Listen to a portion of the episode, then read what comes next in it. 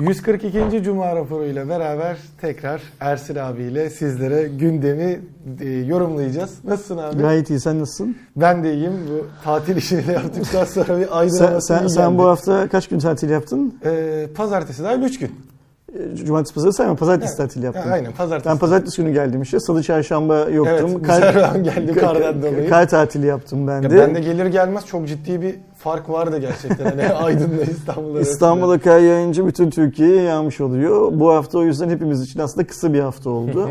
Yapmamız gereken birçok iş var. Ee, evlerde kaldık kar Evet. yüzünden. Biz yine kısmen hadi e, Can'da ben de burada olduğumuz için biraz şey oldu.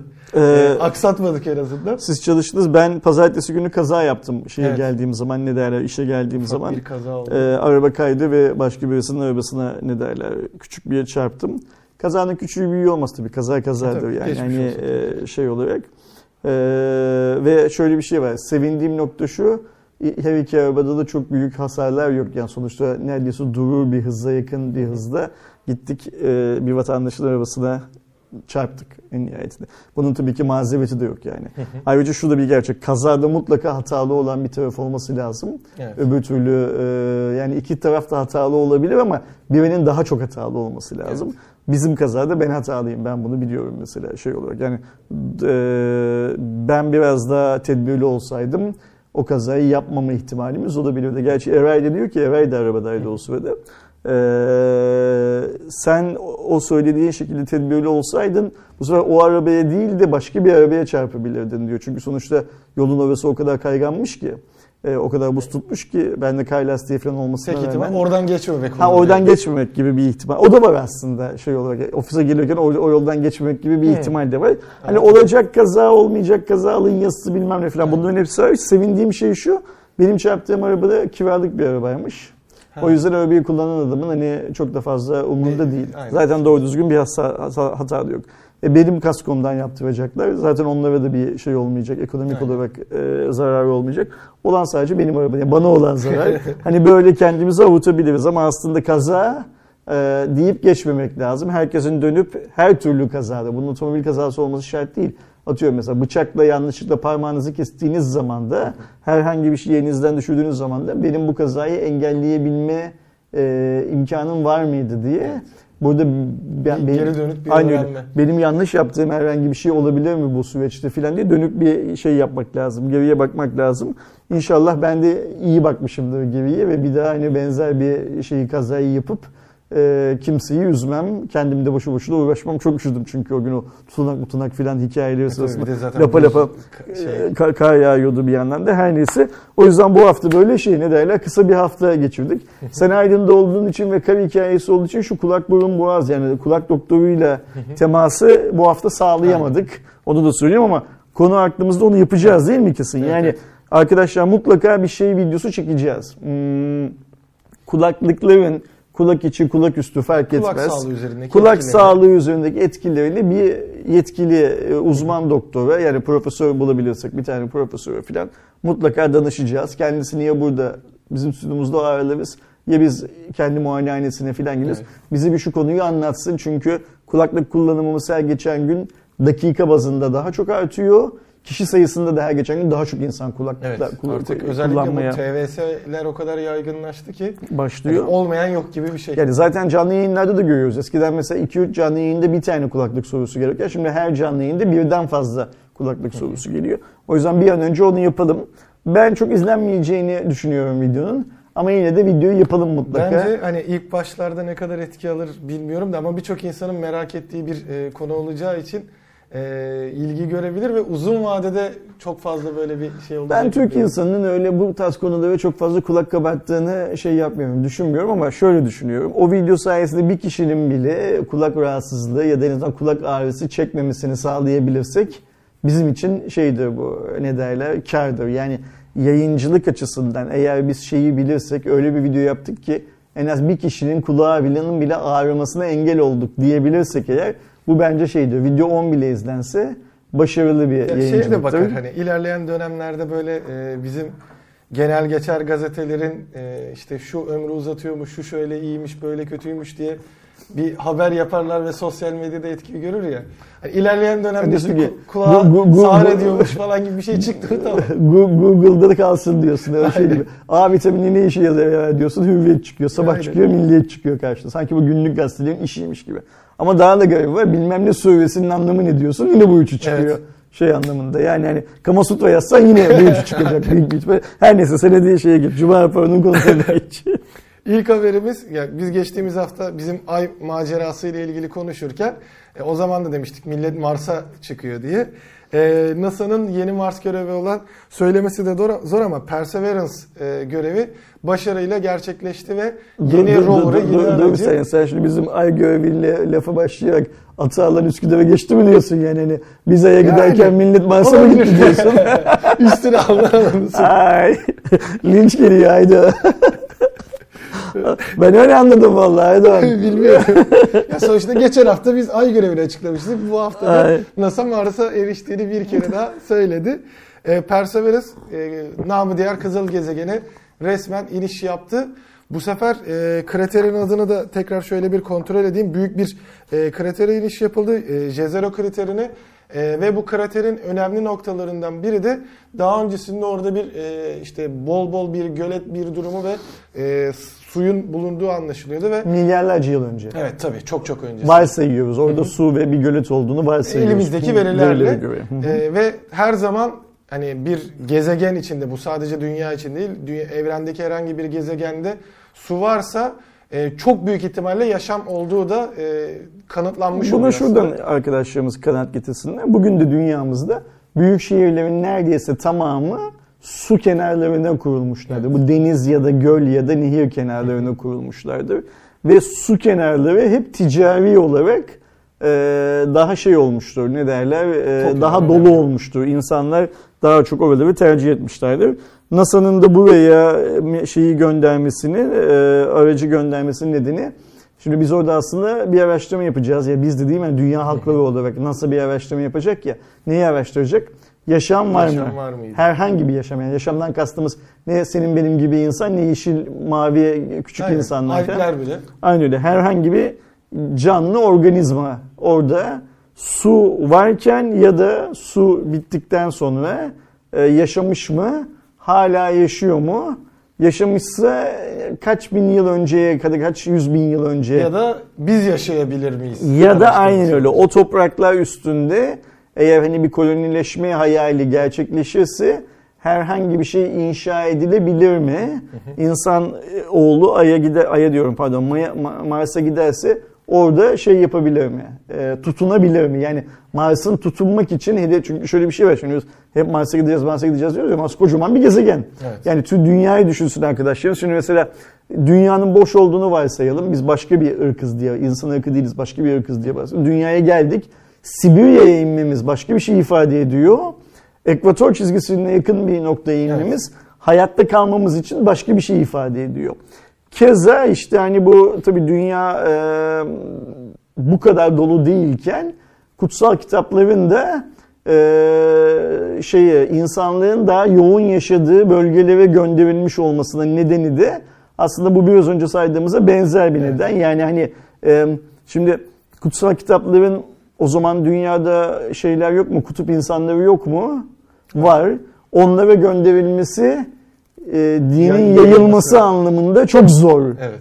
Ee, Ama işte bu Arap Yarımadası, Afrika'nın kuzeyi filan gibi göreceli olarak daha o zamanın şartlarına göre daha bereketli, dediğimiz yerler. daha çok nüfusun yaşadığı topraklara gönderilmesi kutsal kitapların e, yayılması anlamında daha mantıklı. Şeyde de hani e, normal işte bu eski dünya yeni dünya dediğimiz durum var işte Avustralya yarımadası vesaire yeni dünya diye geçilmesinin sebebi. Orada da insan vardı ama çoğunluk e, Avrupa e, kıtası işte Asya kıtasında e, eskiden o baktığımızda e, neopolitik dönemde bile baya böyle e, küçük bir birleşim durumu olduğunu düşündüğümüzde e, oradakiler için de bizim taraf yeni dünya oluyor ama çoğunluk burada olduğu için biz onlara yeni dünya diyoruz. NASA'nın da ayrı şey Mars'ta yaptığı şey aynı şey. Kolayca yani sınırlı kaynakla eğer insan ırkı Mars'a giderse gidecek. O sınırlı kaynağı hani barınma, soğuk işte atıyorum. Bizim tabii bildiğimiz şartlardan çok daha farklı şartlar var. Biz ne biliyoruz zor şart olarak? hava durumu, radyasyon, fırtına filan gibi Evet. şeyler var. Orada başka sorunlar da var. Mümkün olduğu kadar makul ve mantıklı optimum bir noktaya iniş yapmak önemli. Burası seçilmiş bir bölge. Evet, daha O- önce mesela Curiosity'de başka bir yere gitmişti. O sadece oradaki e, aslında toprak ve e, diğer araştırmalar, yani yüzey araştırması yapıyordu. Bu sefer artık canlılık var mıydı, canlılık olabilir mi araştırması yapılıyor. Bir önemli yanlarından biri e, Perseverance'ın yanında bir de e, ufak bir helikopter de var. E, adına In, In, Ingenuity olması lazım. E, ve bu e, helikopter de yaklaşık Mart ayının e, ortalarında e, Perseverance'dan ayrılarak orada bir uçuş yaparak aslında daha geniş bir tarama yapacak. Ama tam senin dediğin gibi mesela e, Mars'taki e, hava inceliği 100 kat daha az olduğu için bunun üzerinde de çok fazla araştırma. Çok küçük 1.8 kilogram ağırlığında bu e, helikopter dediğimiz ve e, dünyadaki helikopterlerden 10 kat daha hızlı. Normalde bizim bildiğimiz o devasa helikopterler 100-200 RPM arasında e, pervane çevirirken e, o e, Yaklaşık 2000 on RPM misli, falan 2400 şey. RPM gibi çok Zaten bu helikopteri de arkadaşlarımız kafası, kafalarında şey olarak biraz büyükçe Drone bir drone. aslında, aynen. Yani hani pervanelerinin daha büyük olduğu bir drone Çok olarak şey yapsınlar ne derler düşünsünler. Bu helikopterin esas amacı sadece inceleme yapmak, kayıt etmek. Yani bunun üstünde şeyler var, kameralar var.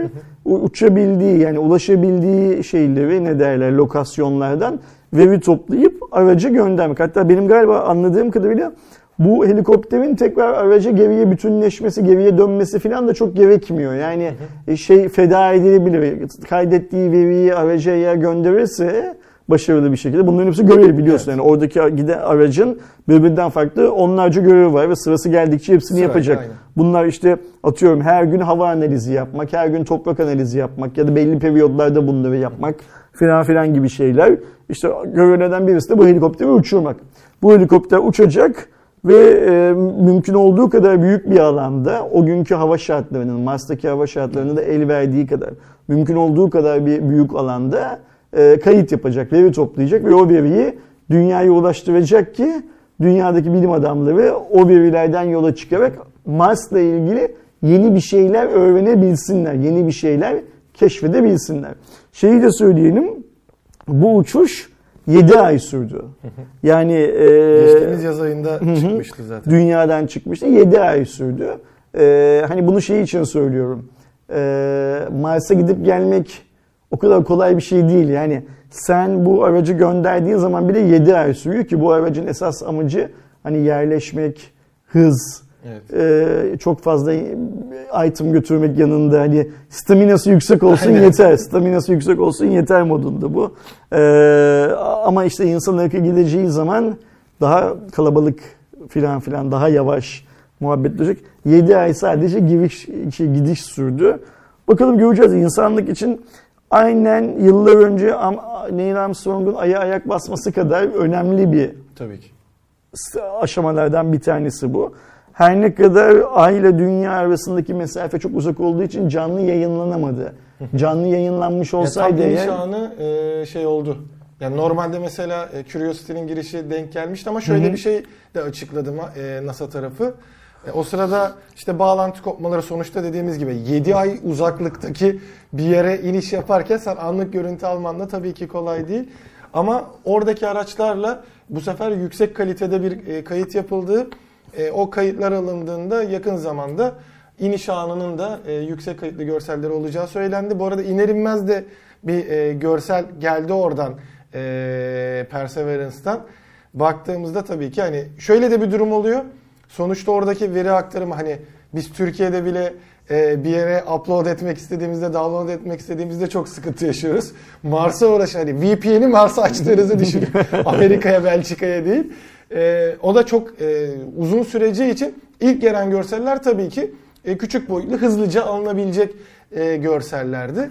İlerleyen dönemlerde bunların büyük halleri de gelir. İnsan bir, büyük bir ihtimalle biz bir süre sonra bu inişlerin, kalkışların canlı yayınlarını da tıpkı işte hani SpaceX'in canlı yayınları gibi izliyor, takip ediyor olacağız. Hatta belki hani bu 7 aylık süreçler, 6 aylık süreçler diyoruz ya, süreci baştan sona belki izleyebildiğimiz Yani canlı bir şekilde girip hangi durumda, Aynen öyle. nereye Yani gidiyor? Houston'dan kalktı, 7 ay sonra, 6 ay, 10 ay sonra Ay'a varacak, işte atıyorum ya da Mars'a varacak her ne kadar neresiyse an be an bunu şu an nerede yani İstanbul trafiğini izliyormuşsun gibi izlemek Şu anda şansını tek e, galiba hani uzaydaki şeyleri izleyebildiğimiz bir tanesi e, uluslararası uzay istasyonundan görüntülere bakılabiliyor. Bir de e, Dişan Elon Musk videosunda bahsettiği gibi o Musk'ın gönderdiği e, Araç. aracına da hala şeyine bakabiliyorsun. bakabiliyoruz. Uzay konusu Mars'a çok da şey. bakmak çok güzel olur. Uzay konusu çok şey bir konu. Ne derler? Yani hepimizin tahminimce çok ilgisini çeken bir konu. Saatlerce üzerinde konuşulabilecek bir konu. Evet. Son Ama dönemde de çok arttı. çok arttı çünkü dünyada bilgi artıyor, bilgi birikimi artıyor. Dünyada bilimsel veri çoğaldıkça insanlar gözünü başka yerlere Daha da şey yapmaya, artık daha yani. erişilebilir. İşte bilimsel veri yani daha hızlı roket yapabiliyorsun. O ne demek? Daha uzağa gidebiliyorsun. Bu şey gibi düşünsün arkadaşlarımız. Ee, yelkenli bulunduktan sonra Amerika'yı keşfedebiliyorsun. Evet. Yelkenli bulunmadan önce Amerika'yı keşfedemiyorsun şey de vardı bir hikaye. işte Ay'a basıldığında hani milletin e, hala daha işte o iri düz dünyacılar diyebileceğimiz o kurguydu, stüdyoda yapıldı falan muhabbetleri. Bu an şu anki teknolojiyle Ay'a gidiliyor olsaydı biz onu canlı canlı izlerdik. Hani onun da erişimi de artık şey olduğunda ki e, onun da notlarımı ekledim. NASA'nın yayını e, 1,5-2 milyon kişi tarafından neredeyse canlı izlendi. E, Türkiye'de de farklı farklı bilim platformları yapsa da en çok ilgi çeken Barış Özcan'ın yayınıydı ve 150 binden fazla kişi e, akşamın işte 11'inde 12'sinde canlı bir şekilde ne olacak nasıl gidecek diye e, televizyonlarından, tabletlerinden, e, telefonlarından takip etti durumu. Şu oradaki canlı yayınlarda önemli olan şey şu. NASA ya da işte SpaceX her neyse bir canlı yayın yaptığı zaman e, konuyla ilgili çok fazla bilgi verme gereği hissetmiyor bazı noktalarda. Olayı göstermek, olaya kanalize olmak, o anı yaşamak daha önemli. Çünkü şu varsayılıyor, izleyenler zaten bir şeyler biliyorlardır filan diye. Tabii ki arada bilgiler veriliyor. Ama mesela bizimki gibi ülkelerde benim gördüğüm kadarıyla yorumcular işte kim yaparsa yapsın bu yayını daha çok bilgi vermek zorundalar. Öncesinden daha fazla hazırlanmak zorundalar. Evet. Hazırlanmanın birkaç farklı türü işte. Wikipedia'yı açarsın oradaki bilgileri okursun. Türkiye'de şey çok meşhur. Hani Wikipedia satıcılığı çok meşhur. Her platformda sadece YouTube'da değil her platformda çok meşhur. Wikipedia'daki bilgileri satarak ünlü olan insanlarımız var Türkiye'de. Ya da konuyla zaten gerçekten ilgilenen adamlar e, şeyini yorumları. İlgilenen adamlar nedir? İşte yine bilim adamları. Hobi olarak uzayla ilgilenen filan. GPL'de çalışan mesela işte e, Doktor Umut var. O da zaten hani ay- ayda bir mi haftada bir mi ne e, şeyle uzay ve havacılıkla alakalı yayınlar Aynen öyle. yapıyor. Bu konular bence artık günümüzde herkesin ilgilenmek zorunda olduğu konular. Tıpkı şey gibi, Bitcoin gibi, Evet. kripto para gibi. Çünkü hayatımıza çok hızlı giriyor şey anlamında.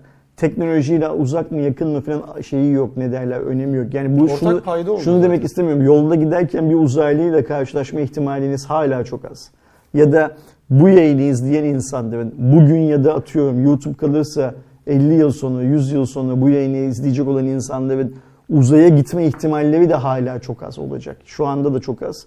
O zaman da çok az olacak. 100 yıl sonra da çok az olacak büyük bir Ama yine de uzay artık hayatımızın ayrılmaz bir parçası. Biz artık uzayda sadece bir nokta olmakla yetinmiyoruz insan olarak. Uzayda neyin nerede olduğunu, bizim uzayın neresinde olduğumuzu anlamaya çalışıyoruz Bizden başka yaşayan var algılamaya çalışıyoruz. Ee, tabii ki bunların arasında felsefi kuramlar da var.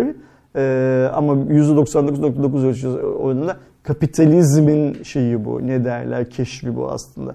Dünyada bazı hmm, işte Musk gibi, Amerika gibi bazı birim diyelim yani ülke ya da kişi ya da kurum fark etmez. Bazı birimlerde para biriktikçe bu parayı yeni keşiflere harcamak lazım. Amerika'nın keşfi gibi. Yani Amerika öyle çoğu insanın zannettiği gibi hani e, şeydeki Avrupa'daki suçluları gemilere doldurduk attık filan projesi değildir aslında. Amerika Avrupalı zenginlerin özellikle İngilizlerin e, Avrupa kıtasında daha çok para kazanamayacaklarını gördükleri için gittikleri bir çözümdür.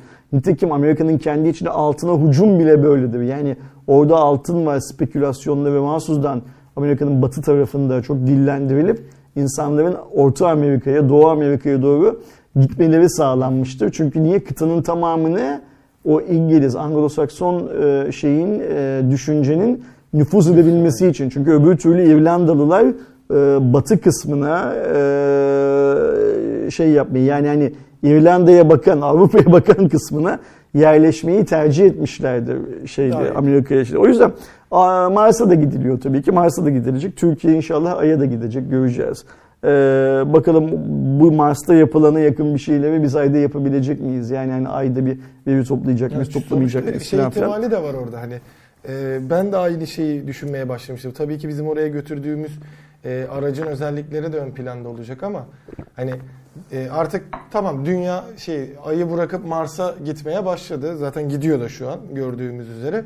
Ama biz artık daha yeni teknolojilerle ya da daha fazla bilinçle e, aya inecek olmak daha önemli veriler toplama ihtimalini Aynen de doğuruyor. Daha önceki seferlerdeki bilginle fark edemediğin şeyleri daha sonraki seferlerdeki bilginle fark edersin. Evet. Bunu şöyle açıklayalım insanlara. Mesela Medcezir'in olduğu bir bölgede yaşıyorsanız Türkiye'de küçükken o Medcezir'in niye olduğunu belki bilmeyebilirsiniz ya da çok Ama önemsemeyebilirsiniz. böyle bir şey oluyor. Güzel bir şey. Güzel bir şey, çirkin bir şey. Su geliyor, su gidiyor filan diye yorumlarsınız. Biraz daha büyüyüp Medcezir'in ni- nasıl kay nereden kaynaklandığını filan öğrendiğinizde Ulan acaba bununla depremlerin bir ilgisi olabilir mi? Hava durumunun bununla bir ilgisi olabilir mi? Şöyle işte tarımla, bu bölgedeki tarımla bunun bir ilgisi olabilir mi? Bilmem ne filan filan diye bağlantılar kurmaya başlarsınız. Ve bu bağlantılardan bir tanesinin, iki tanesinin doğru olma ihtimali her zaman vardır. İşte defalarca Ay'a gitmenin şeyi esprisi de buradan Şey de, kaynaklanıyor. yani basit örnek. Neil'in göremediği şeyi Aynen. belki Türkiye'den gidecek olan Hasan görür diyelim değil mi? Evet evet ya filmi de defalarca izlemek gibi. Her Aynen izlediğinde öyle. ya da sen büyümeye başlandığında, olgunlaştığında izlediğin aynı film, okuduğun aynı kitaptan bu sefer farklı doneler yakayıp farklı tatlar almaya başlıyorsun.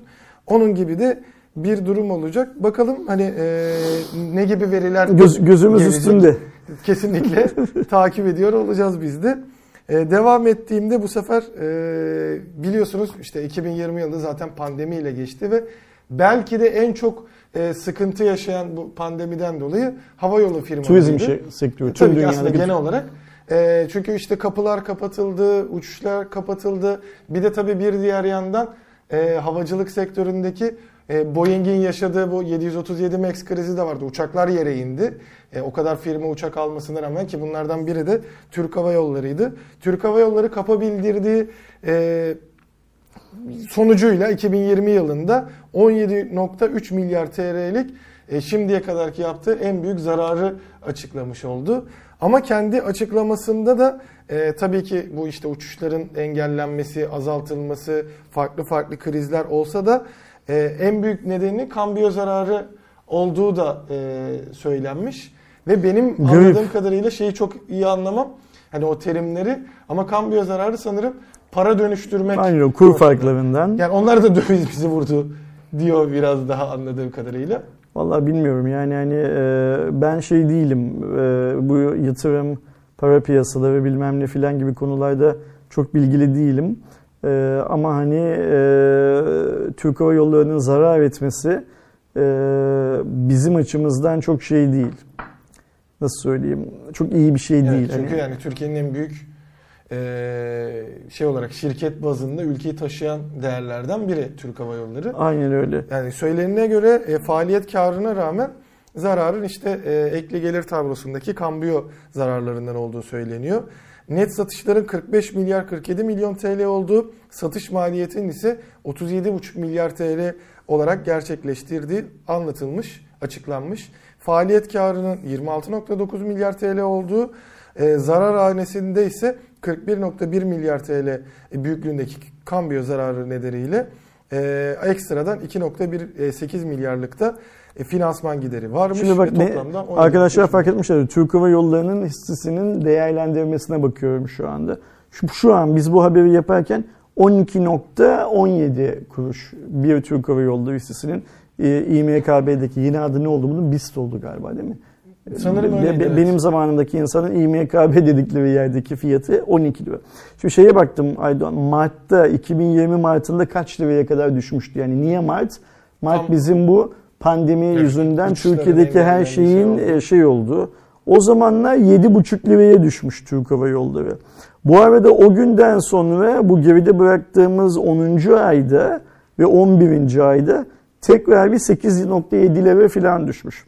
Şimdi ben e, eğer tekrar 7.5'a gibi civarında bir fiyatı düşerse arkadaşlardan rica edelim beni de haberdar etsinler. ben o fiyattan Türk Hava Yolları hissesi almak istiyorum. Çok ciddi söylüyorum yani bunu bu yayında daha önce de söyledim. Türk Hava Yolları hissesi almayı kaçırdık diye. Ee, eğer Türk Hava Yolları tekrar bu işte en son şeyi görmüş. Yani 8 civarını görmüş. 8.9 8.8'e düşmüş. 8'in altında bir fiyata düşerse işte kambiyo zararıdır, e, Boeing'in bilmem nesi yüzündendir, bilmiyorum ne olduğunu.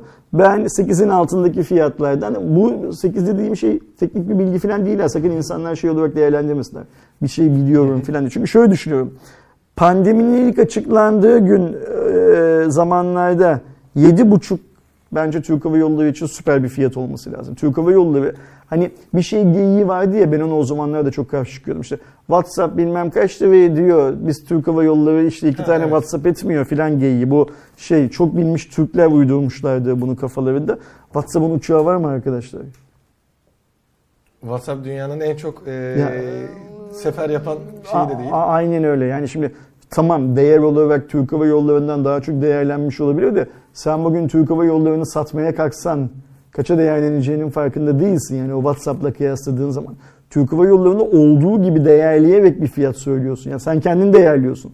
Ama satacak olsan onun ne kadar değerlendiğini bilemezsin. Türk Hava Yolları'nın e, sadece Türk Hava Yolları'nın dünyanın bütün büyük hava yollarının aynı anda yaptıkları işi bir düşünün. İşin büyüklüğünü bir düşünün. WhatsApp'ın yaptığı işi düşünün. WhatsApp evet. ne iş yapıyor? Ben buradan bir şey yazıyorum. Zızt Aydan bilgisayarına düşüyor. Bu işi yapıyor WhatsApp. Başka bir Türk Hava Yolları ne yapıyor? Uçuyor, maaş ödüyor, uçakları temizliyor, benzin alıyor. Evet. Yeri geldiği zaman kargo taşıyor. Kargo taşıyor, benzin satıyor yeri geldiği zaman. Başka havalimanlarındaki slotlar için başka başka hava yolu şirketleriyle ortaklık yapıyor. Gerizmek başka hava yolu şirketleri var, için e, uçuş yapıyor, uçak kiralıyor bilmem ne filan filan. Şimdi bunların hepsini yapan bir şirket için bazı embesiller kalktılar dediler ki şey Mark e, WhatsApp'ı satın aldığı zaman işte bir tane WhatsApp 3 lira ediyor da bizim Türk Hava Yolları bu kadar yıldır 1 lira etmiyor. Satın, Şabanlar şeyi söylüyorlar aslında. Ee, iyi niyetli bir noktadan yola çıkıyor ama tam Şabanlık bu. Hani bizim o inek Şaban figürümüz vardı ya saf ve bazen neyin ne olduğunu bilmeyen. Evet. Bunlar da öyle işte saflık konusunda öyle ama aslında neyin ne olduğunu çok iyi biliyorlar. Aslında şey demeye getiriyorlar kendilerince.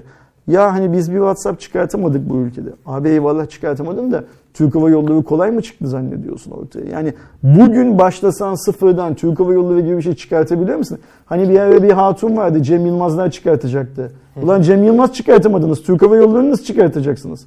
Yani hani o yüzden Türk Hava Yolları'nın zarar etmesi her ne nedenle olursa olsun. Bak şimdi e, Türk Hava Yolları ne yazık ki günümüzde Türkiye'deki birçok şirket gibi hükümet tarafından yönetilen bir şirket. Evet. Niye ne yazık ki diyorum biliyor musun? E, liberal ekonominin şartlarına uymadığı için ne yazık ki diyorum. Türk Hava Yolları'nı rakiplerinin arasında bazen rekabet edemez durumda bırakabileceği için söylüyorum. O yüzden muhalif olabilirsiniz. Hükümeti destekliyor da olabilirsiniz. Bu fark etmez ama ortada bir gerçek var. Mesela Türk Hava Yolları Türkiye'nin bir şeyidir. E, ne derler? Markası. Değeridir. Değeridir. Mesela ben futbolu hiç sevmem. Futbolu hiç anlamam.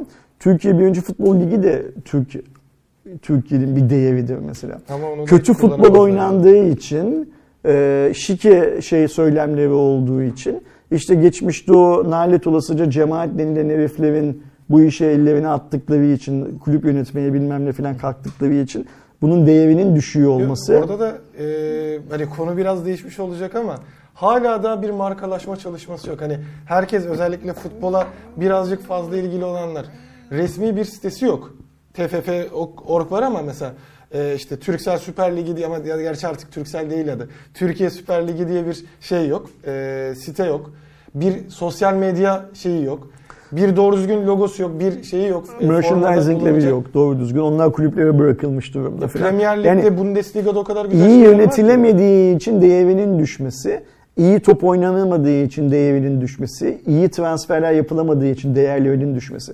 Doğal olarak burada Fenerbahçe, Galatasaray, Beşiktaş, Trabzon falan gibi spor kulüplerinde değerlerinin düşmesi aslında hepimizin üzüntü duymamız gereken ve niye bunların değeri düşüyor diye sormamız gereken şeyler. Şimdi konuyu tekrar Türk Hava Yolları'na getireceğim. Evet. Kambiyo'dan bu parayı kaybettiyse eğer Türk Hava Yolları birilerinin Türk Hava Yolları bir bankadan daha büyük düşünsene. Eminim burada bir kambiyo departmanı vardır. Bu kambiyo departmanı da ya başında bir genel müdür yardımcısı vardı. Yani çok üst düzey bir yöneticisi vardı.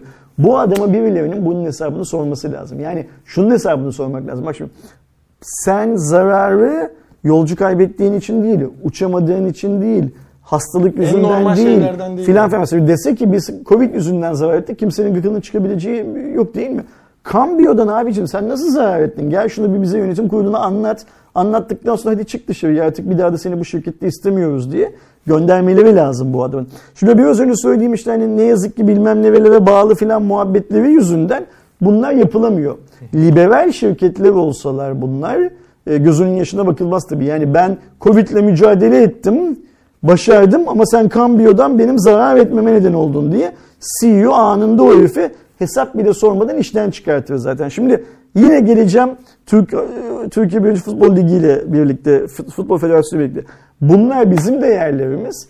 Bunlar eğer kötü yönetiliyorlarsa yani Fenerbahçe kulübü de kötü yönetiliyorsa, Beşiktaş da kötü yönetiliyorsa, Galatasaray da kötü yönetiliyorsa sahip çıkılması gereken şeyler, e, değerler. Kötü yöneticilere fırsat verilmemesi gereken değerler. Mesela ne diyorsun? Web sitesi yok diyorsun. Niye yok?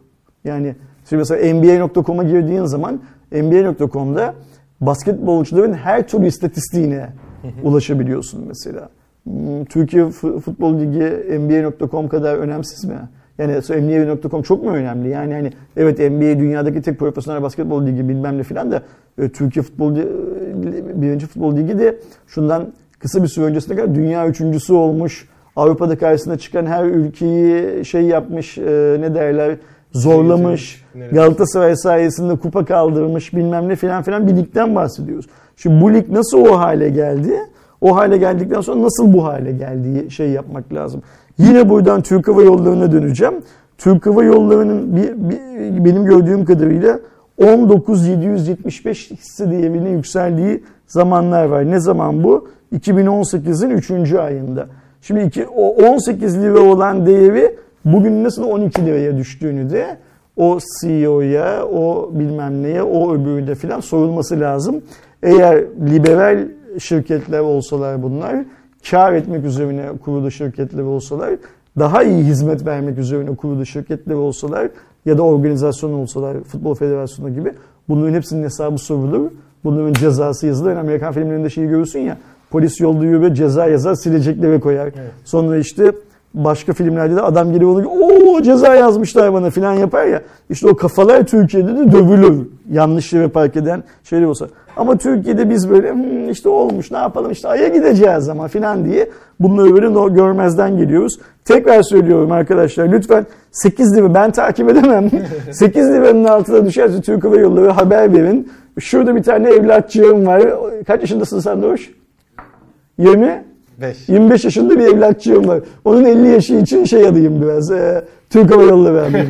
bir 25 yıl sonra Türk Hava Yolları'nı o yemek ona nasip olsun öyle söyleyelim. İnşallah. Top sizde Aydoğan Bey. Sıradaki habere o zaman geçiş yapalım. Bu haberimizde Huawei kanadından. Huawei biliyorsunuz Mate X adında sonra Mate XS olan e, katlanabilir cihazlarını üretiyordu. Hatta hani öncülerinden biri diyebiliriz o konuda. Benim en çok eleştirdiğim konuyu düzeltiyorlar anladığım şekilde. Biliyorsunuz Mate XS ve Mate X dışa katlanır tasarımlıydı. Mate X2 de 22 Şubat'ta geliyor. E, canlı yayını büyük ihtimalle biz de yaparız ve bu sefer içe katlanabilir bir tasarımla e, gelecek gibi görünüyor. Bu işin yanlışı doğrusu yok. İçe katlanma, dışa tabii. katlanma. Ben sadece hani daha sağlamlık de, de, deneyip görecekler. Yani bir de tabii şunu da görecekler. Şimdi mesela mühendislik anlamda bir şey içe ya da dışa katlandığı zaman doğru olabilir. Ama insanlar onu içi ya da dışı katlandığı için tercih etmeyebilirler. Evet. Öyle bir şey var. İşte Huawei'de önü denedi. Oradaki feedbackleri aldı. Muhtemelen servise gelen cihazlardan nerede sorunlar çıktığını evet. filan gördü. Cihazın raf ömrünün planlandığı gibi olup olmadığının ilk şeylerini, verilerini Büyük aldılar. Samsung'dan da bir iki ürün satın alıp ya da işte diğer şeylerden onların da baktılar. Aynen öyle. baktılar. Şimdi bir de tersini deniyorlar. Bir de buna şey yapacaklar. Tabii ki işte yine üretimde kendilerine ekstra maliyet çıkarttı mı, ucuz daha mı ucuza mal olduğundan falan yola çıkıp o verileri de toplayacaklar piyasadan. Sonra daha doğru dürüst bir form üstünde karar verecek. O doğru dürüst formda içe ve dışa katlanma eş zamanlı bile olabilir belki. Hiç bilim bilmiyoruz her neyin ne oldu. Aynen öyle yani bir kısmı şöyle bir kısmı böyle katlanıyor falan da olabilir. Bilmiyoruz ne Yani. olduğunu. Zaten biz bu katlanabilir cihazın hangi formda devam edeceğini de bilmiyoruz. Yani bu cihazlar belki e, cep telefonu formunda değil, laptop formunda hayatlarına hayatımıza devam edecekler belki. Yani Lenovo'da olduğu gibi. aynen öyle. Ya, ya da bazı başka giyilebilir formlar. Bizim bugüne kadar uzay filmlerinde gördüğümüz hani şöyle geniş kol saatleri filan formunda devam edecek belki. Onların Bilmiyoruz neyin olduğunu. görmüştük zaten O yüzden e, Huawei deniyor. Bence denemekle de iyi bir şey yapıyor. Çünkü şu an zaten yapacak başka bir işi yok. Yani o da doğru. o açıdan bakarsak. Özelliklerine gelecek olursam bu sefer tabii şimdi içeri doğru katlanabilir olduğu için dışında da bir ekran olacak. Tıpkı e, Galaxy Fold serisinde olduğu gibi. Dış yani daha doğrusu iç ekranı, büyük ekranı 8.01 inç boyutunda ve 2200'e 2480 piksel çözünürlüğünde OLED bir panel olacak. E, dıştaki e, kapak ekranı diyebileceğimiz ekranda 6.45 inçlik Full HD Plus AMOLED bir ekran. 12 GB RAM, 512 GB depolama, tabii ki Kirin 9000 işlemci ve dörtlü arka kamera olacağı söyleniyor. 4400 mAh gibi bir değer var. Bana çok niyeyse küçük geldi öyle bir formdaki cihaz için. 66 Watt kablolu, 50 Watt kablosuz şarj da olacağı söyleniyor. Ee, işte özellikle tabii ki bu süreçte belki belli başlı e, fa- fazladan detaylar da görebiliriz. Ama 22 Şubat'ta tam manasıyla eskiye göre nelerin değiştirildiği yani form dışında sonuçta orada da bir know-how oldu. Burada şunları düzelttik, menteşesini düzelttik gibi e, detaylar gelebilir ki e, iki hafta falan mı kullanmıştın abi sen XS'i? Tam onu söyleyecektim. Ben bunu da kullanmak isterim. Bu seferden iç dış farkını da Aynen öyle. Yani hem kıyaslama açısından kullanmak istiyorum hem de dediğim gibi yani hani bunlar e, hobisi teknoloji olan insanlar için güzel oyuncaklar. Şimdi mesela ben o X'si kullandığım zaman herkes o ne kadar büyük yani herkes değil yani evdeki herkes o ne kadar büyük telefon işte kırarsın ay çok pahalılar filan hani insanlar bunu söylüyorlar. İnsanlar bunu söyleyecekler de zaten. Yani hani bu şey var ya These boots are made for walking hikayesi. Aynen. Bu botlar yürümek için yapıldı. İnsanlar da biraz konuşmak için yaratılmış şeyler. e, ne derler? Canlılar. İnsanlar söyleyecekler. Tıpkı işte bu düz dünyacıların saçma sapan yorumlar yapması gibi YouTube yorumlarına. İnsanlar bunu yapacaklar. Benim yakın çevremde yaptı. Çok da haklılar yapmakta. Çünkü onların bakış açısı farklı bir şey.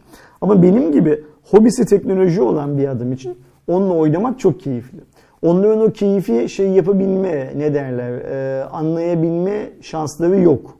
Hiç kimsenin yok yani. Çünkü herkesin aldığı keyif birbirinden farklı. Keza benim de atıyorum bir başka insanın yemek yaparken aldığı keyfi anlayabilme şansım yok. Bir başka insanın otomobil kullanırken aldığı ya da futbol maçı izlerken aldığı keyfi anlayabilme şansım yok. O yüzden 22 Şubat dedin ya sen. Benim hemen aklıma şey geldi. Acaba 22 Şubat'tan kaç gün sonra Türkiye'ye geliyor bu cihaz? Hani ne zaman ben Huawei, Huawei bunu da yine dağıtır muhtemelen. Büyük bir haftalığına, ihtimalle, 10 aynen. günlüğüne falan. Ne zaman Huawei'den istesem e, bana yine gönderirler. Çünkü ben XS'le çok mutlu bir şey geçirdim. e, dönem geçirdim. Çok şey olarak. Buradan Huawei Türkiye'deki arkadaşlara böyle bir şans verdikleri için teşekkür ediyorum. Ayrıca izleyenlerimiz bilmiyorlardı ve bana şunu da teklif ettiler sağ olsunlar. Ben onu galiba iki hafta mı, üç hafta mı? iki, iki, iki buçuk hafta gibi falan şey. kullandım.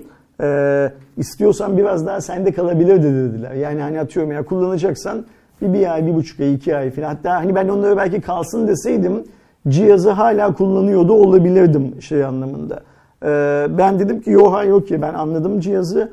Büyük bir ihtimalle siz bu cihazı eğitimde ya da benim gibi meraklı şirket içinde birisinin denemesi için bilmem ne filan filan kullanacaksınız. İade edeyim o da kullansın. Yani bir başka insan daha kullansın dedim. O yüzden çok tekrar çok teşekkürler. Yeni cihazı da bekliyorum arkadaşlar. Bilginiz olsun.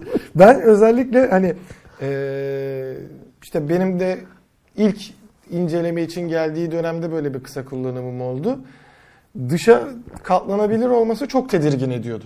Mesela hani eee, ayrı durumda işte e, Huawei tarafına ya tamam o zaman ben de mesela bir, bir hafta daha e, kullanabilir miyim isterdim ama çok cesaret edemezdim. E, benim işte kendi kullanım alışkanlıklarımı bildiğim için hani hor kullanmam telefonu ama o dıştaki ince tasarımından dolayı kendim sürekli tedirgin olacağım için çünkü ben işte gerektiğinde hemen çantaya atıp şey yapmak istiyorum. Onda biraz daha dikkatli olmak lazım. Ee, ama mesela şey e, Mate X2'ye ben de evet diyebilirim hani. Ben de bu sefer kullanırım burada, diye. Burada şöyle bir şey var. Ben Mate X'si verdikten 3 ya da 4 gün sonra Doğuş'la birlikte arabaya binerken Find X2'yi cebimden yere düşürdüm mesela. Yani Ha, olsaydı o aynen, sırada. Aynen öyle. Ve benim Find X2'nin kenarında biliyorsun o çelik e, kö- köşeğinde bir Mesela, çentik var. Yani evet, çok ufak. şeyden düştü. Çok mm, yakın bir me- mesafeden düşmesine rağmen arabanın içine de düşmedi. Sokağa düşürdüm arabaya binerken cebimden. İşte o gün cebimde Mate XS olsaydı Mate XS'i düşürmüştüm. Evet. Mate XS daha büyük, daha ağır bir cihaz olduğu için muhtemelen daha fazla zarar görecekti diye tahmin ediyorum. Benim de mesela Ee, benim direkt Find X2'nin kenarını Bu tarz şeyler oluyor. Yapacak çok fazla bir şey yok. Bizim işimizde ne kadar dikkat edersen et oluyor. Ee, amacımız perte çıkarmamak yani, yani ya da bilinçli olarak zarar vermemek. Ee, ama oluyor Aslında bunlar. gerçi o sırada olsaydı Şimdi sen olayı bu topları sokup Huawei'nin bize yeni cihazı vermemesini Bunlar neden, düşürecek mi? neden olabilecek şeylere giriyorsun, argümanlara giriyorsun. Ben toplamaya çalışıyorum ortada. Daha fazla gitme üstüne. Bir sonraki habere geç bence. o konuda bir problem olmaz merak etmeyin diyorum. Değil mi? Direkt topla bizim şu küçük şeye halı sahaya gidip. Sıradaki haberimize geçeyim o zaman. Ee, Netflix yani bunu aslında senede bir mi 6 ayda bir mi ne yapıyor. Hani sadece Türkiye'de değil aslında globalde Aynen yapıyor. Bizim hizmetimizde sonuçta onların da bir speed test gibi FAST diye bir e, internet hızınızı ölçebileceğiniz bir sistemi var. Ve aynı zamanda servis sağlayıcı olduğu için aslında ya da veri sağlayıcı olduğu için e, ne kadar veri gidiyor, ne kadar hızlı geliyor e, vesaire gibi buffer sürelerini de ölçebiliyor. Ve e, bu sefer yine bir e, Türkiye'deki en hızlı internet operatörlerini ya da internet servis sağ- sağlayıcılarını açıkladı. Ve yine e, Netflix'te TürkNet çıkmıştı şimdiye kadar bu veriyi verdiğinde. 3.4 megabit bağlantı hızıyla e, Türkiye'nin en hızlı e, internet servis sağlayıcısının TürkNet olduğunu söyledi. İkinci sırada 3.2 megabit hızla TürkSat Kablonet, e, 3.0'la da Süper Online ve Türk Telekom. Son sırada da 2.8 megabit e, bölü saniye hızla da Vodafone e, yok pardon son sırada değil 2.8 ile Vodafone var 2.6 ile de D-Smart e, sonuncu sırada. Bir şeyi de söyleyelim sonra yorum yapalım. Ee, birinci grup ülkeler arasında yani dünyada en hızlı Netflix izleyen ülkeler arasında Am Almanya başta geliyor. Almanya, Amerika Birleşik Devletleri, Avusturya, Belçika, Birleşik Krallık bilmem ne filan filan. Bununla bir Hong zaten Kong web falan. Onların da ortalaması 3.6 bu arada. Ee, Türkiye ise ortalaması 3 olan dördüncü grupta. Evet. Türkiye ile birlikte Tayvan, e, Güney Afrika, Kolombiya, Kuveyt, Avusturya, Guatemala'yı görüyoruz Evet. aynı grupta. Şimdi ben Netflix'in yaptığı bu hız şeyini, anonsunu doğru bul- bulmuyorum. Öncelikle onu söyleyeyim. Şimdi niye doğru bulmuyorum biliyor musun? Şimdi mesela D-Smart'ın kendi şeyi yok.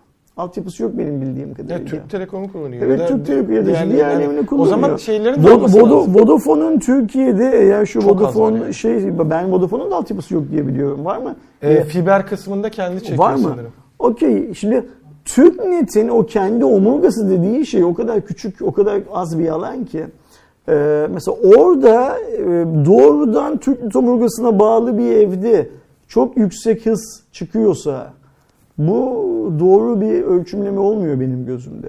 Şimdi bir de şeye bakmak lazım. Tüm Türkiye'deki TürkNet'in abone sayısı artı Kablonetin abone sayısı bütün Türkiye'deki o şeylerin ne kadarı? Yani TürkNet'te birinin çok hızlı olması, Kablonet'te birinin çok hızlı olması onları Türkiye'nin en hızlı ISP'leri olarak Netflix'in açıklamasına neden değil bence. Burada Nasıl ölçtüğünü de kafa karıştıran lazım. bir şey var. Şimdi biz bunu yani ben bunu Netflix CEO'su ve yöneticileriyle bir araya geldiğimiz zaman konuştuk bu mevzuyu. Bundan 2-3 yıl önce filan. Yani nasıl yapıyorsunuz bunu dedik. Şimdi onların duruş noktada ve kendilerince haklı. Yani ben hani beğenmiyorum dedim ya. Onlar diyorlar ki şimdi biz diyorlar yaptığımız iş gereği yüksek hızlı internete ihtiyaç duyuyoruz. Ve e, tüm ISP'lerin de dünyada daha çok para kazanması için bir olanak sağlıyoruz aslında. O yüzden biz bu ölçümlemeyi yapıp ISP'lerle paylaşmalıyız ki onlar kendi servislerini daha, Daha optimum hale getirsinler. Daha iyi hale getirsinler. Ve o nedenle de biz sadece ISP bazında değil, bölge bazında, e, hatta bazen sokak, mahalle, apartman bazında filan çok net verilere sahibiz. Nedir o veri? Adam oturup izliyor zaten. E, müşteri bilgisi aslında Aynen. bu. Şimdi benim bu bilgileri ISP'lerle paylaşmam ISP'lerin iyiliği için olan bir şey diyor. Ben orada şunu sormuştum. Mesela diyelim ki ben bir ISP'yim ee, ve benden çok fazla şeyiniz var, aboneniz var. Ama benim hızım iyi değil. Siz bu veriyi açıklayarak aslında abonelerinize Ersin'den bir başka ISP'ye gidin demiş olmuyor musunuz dedim. Ya da mesela şimdi ben bu işten para kazanıyorum da siz de bu işten para kazanıyorsunuz. Bana altyapımı güçlendirmek için yatırım yapıyor musunuz? Hani Netflix'in içeriğini benim altyapımdaki bir yere koyuyor musunuz? Benim abonem doğrudan ulaşsın, daha hızlı olsun filan filan. İlkine hayır dediler ilk sorduğumuz soru. İkinci sorduğumuz soruya da e, işte güvenlik nedeniyle filan böyle bir şey yapabiliriz ama sonuçta bunu kimle yapacağımız çünkü yani şunu söylemeye çalıştılar. Sanırım belki Turkcell'le Türk Telekom'la bilmem neyle filan yaparlar da küçük bir ISP ile böyle bir şey çünkü içeriği emanet ederler mi oradaki bir veri bankasına bilmem ne filan gibi. Ayrıca bu arada Türkiye'de Netflix'in sunucuları var onu biliyoruz. Yani bu Yeşilyurt, Yeşilköy'deki e, Türkiye'nin en hızlı veri merkezlerinden bir tanesinde Netflix'in de sunucuları var şey olarak. Ama benim söylediğim şey öyle bir yerde değil. Mesela orada Turkcell altyapısını kullanıyorlar. Lokal bir yere bu hizmeti veriyorlar ama vermiyorlar. İşte vermediğin zaman ya da destek olmadığın zaman bu listeler kafa karıştırıcı oluyor. Şimdi mesela bu listeyi okuyan birisi gidip TürkNet'e abone olabilir ve TürkNet'in müşteri hizmetlerinden hizmet alamadığı için çünkü müşteri hizmeti yok. Nalit okuyabilir. Ya da Ardahan'daki bir arkadaşımız TürkNet abonesi olup TürkNet omurgasından değil aslında Türk Telekom omurgasından hizmet alır filan gibi dertler var, sorunlar var. O yüzden ben Netflix'in bu verileri halka açık böyle bu kadar ve detaylandırmadan şey yapmasını çok doğru bulmuyorum. Yani mesela şunu yapması lazım Netflix'in. Ee, atıyorum mesela TürkNet'te e, 3.4, TürkSat'ta 3 ya hız. Kaç abonede? O zaman şey de olabilir gibi düşündüm şimdi. Ee, biz bir tane e, tabii ki o kadar kolay şey değil de hani HVPNet diye bir bağlantımız olsa ve işte bu gökse evleri çevresine veriyor olsak ve sadece buraya verdiğimizden fiber de döşemiş olsak herkes 100 ve üzeri megabit de olsa o zaman birinci sırada biz Aynen. çıkacaktık. Şimdi kaç abonede bu hızı alıyor? Bir daha önce şöyle bir şey var. TürkNet'te 3.2 hızı alıyor da Türk en- Telekom altyapısını yok, kullandıkları geçerli en mi acaba? yüksek TürkNet abonesi yani Netflix abonesi olan ve ISP'si TürkNet olanlar arasında en yüksek hız ne, en düşük hız ne? Öyle Büyük ya. ihtimalle o detayları operatörlere veriyordur da. Ya operatör zaten biliyordu onu da bu listeyi hazırlarken bu veriyi şey yapmazsan e, paylaşmazsan liste şey kalıyor. Güdük kalıyor ve Evet. yanıltıcı kalıyor. Onu söylemeye çalışıyorum. Yani mesela biz şunu görürsek eğer çok seviniriz bundan. TürkNet'teki abonelerin %80'i 3.2 hız alıyor öyle ya da böyle. Çok az bir değeri şey alıyor, düşük alıyor. Bu başka bir şey. Ama düşünsene abonelerin %5'i 3.2 alırken e, %95'i 1.8 alıyor. E, o zaman niye biz TürkNet'i en hızlı seçtik? Yani. Oran orantı da önemli orada. Aynen öyle. O yüzden ben bu listelerin e, şey olmadığını, ne derler, çok verimli olmadığını düşünüyorum. Ayrıca ben Türkiye'de bu konuyla ilgili STK'ların da üzerlerine düşen işlevi yapmadığını düşünüyorum. Yani Türkiye'de ISP'leri temsil eden bir STK'nın düzenli olarak sorunları, çözümleri dile getirip bazı vaka tespitlerinde bulunması lazım. Yani sorundan ne diyor? Bak şunu söylemeye. Mesela bir STK olsa, bu STK'nın bu şirketlerin hepsi üyesi olsa, STK dese ki geçen ay bir önceki aya nazaran %5 daha çok ya da daha az arıza kaydı alındı. Geçen ay %3, %2 daha fazla abone kaydedildi. Operatörler arasında şu kadar geçiş oldu. Hız şuna ortalama geldi. Buna bilmem ne yaptı filan demesi lazım. Türkiye'de öyle bir STK da yok. Bu markalar, bu şirketler birbirlerinin gözünü oymakta. Tam e, böyle bir, bir yere gelip şey de yapamıyorlar, iş de yapamıyorlar. Ama şu liste, Netflix listesi ne zaman görsem bu listeyi, ha diyorum yine Ee, birileri bu listeyi kendince yorumlatıp birilerine 3 kuruş para sıkıştırıp bak en hızlı biziz işte Netflix bizi seçti bilmem ne filan dedirtip parsayı toplamaya çalışacak. Ve yine işi bilmeyen bazı arkadaşların uzun vadede canlarının sıkılma ihtimali olacak diye endişeleniyorum. Zaten şöyle de bir durum var. Hani Türkiye'deki e, internet sistemi hani baktığımızda tamam verilen e, detaylarda yani Süper 10 Türk Telekom'u da dahil edebiliriz. Hani 2.8'de yakın. Dünya ortalaması hep 3'lerde gezdiği için hani ona yetişmişiz. Yakın, ha, yakın, en azından değiliz. diyebiliriz ama hani e, fiyat bazında e, işte özellikle yükleme ve e, indirme, download ve upload hızlarında o kadar dengesizlik var ki hala hani en başta çözülmesi gereken sorunlar farklı farklı yerlerden, tüketicilerden, bizim gibi yayın mecralarından dile getirilse de yani orada kalıyor olması da üzücü e, tarafı işin. Çünkü mesela niye hala şey olmadı? Bu pandemi sürecinde evet hani bütün operatörler çok güzel bir şey yaptı. EBA vesaire gereksinimi e, işte Zoom toplantıları çok fazla oluyor diye upload hızlarını Ama iki unutma. çıkardılar. Orada verdikleri hizmetin bir kısmının ücretini devletten aldılar. Yani operatörler aslında o upload'u, download'u falan yükseltirken e, bunu hilal ahmeniyetini yapmadılar Tabii, tabii, tamamen. kesinlikle. Yani devlet onlara bu EBA sistemi ayakta kalabilsin diye ekstra ödenek çıkarttı ve biz bu yıl Turkcell'in de Türk Telekom'un da bilançosunda o paraların alınmış haliyle göreceğiz. Evet. Onun- o zaten yüksek şeyler açıklanacak. Ama işin şu tarafı var. Hani şimdiye kadar hep e, çok farklı yayınlarda da gördüm, e, röportajlarda da gördüm. Hani sorduklarında bu internet ne zaman hızlanacak diye işte çalışmalarımız devam ediyor ama şu andaki işte altyapı sistemi hani bu kadarına yetiyor durumuydu. Ve özellikle en başta insanların son dönemlerde özellikle bu yayıncılık işte özellikle canlı yayıncılık falan arttığında en çok istenilen şey tamam hani downloadlara alıştık biz okey. Ama upload'da hala daha şeydi işte hani 200 megabit download veriyordun 5 megabit upload veriyorsun. Hani en azından bunları biraz dengeli yap ee, diye söylentiler vardı bütün ISP'lere. ISP'lerde hani altyapımız şu an için buna uygun değil taşıyamadığı için böyle yapıyoruz dediler. E gördük şeyde pandemi döneminde açtın herkes de çok rahat bir şekilde o uploadlarını kullanabildi. E, yani burada sen kendini Şimdi yalanlamış oluyorsun. Sat diyorsun satmıyor da yani bana yüksek fiyattan Ha, ver fiyatı da diyorsun. farkı Onu da koy yap vermiyor. diyorsun. Yapmak istemiyorlar ya da işte dediğim gibi hala da şey değil. Çünkü şeydi hani sen mesela iki sene öncesinde bir denemek için işte e, iki ay boyunca upload hızlarını iki katına çıkarttım desen hadi diyeceğim o zaman da altyapıyı test ediyor da sen zaten senin altyapının en yoğun olduğu zamanda iki katına çıkardın. Herkes evdeydi.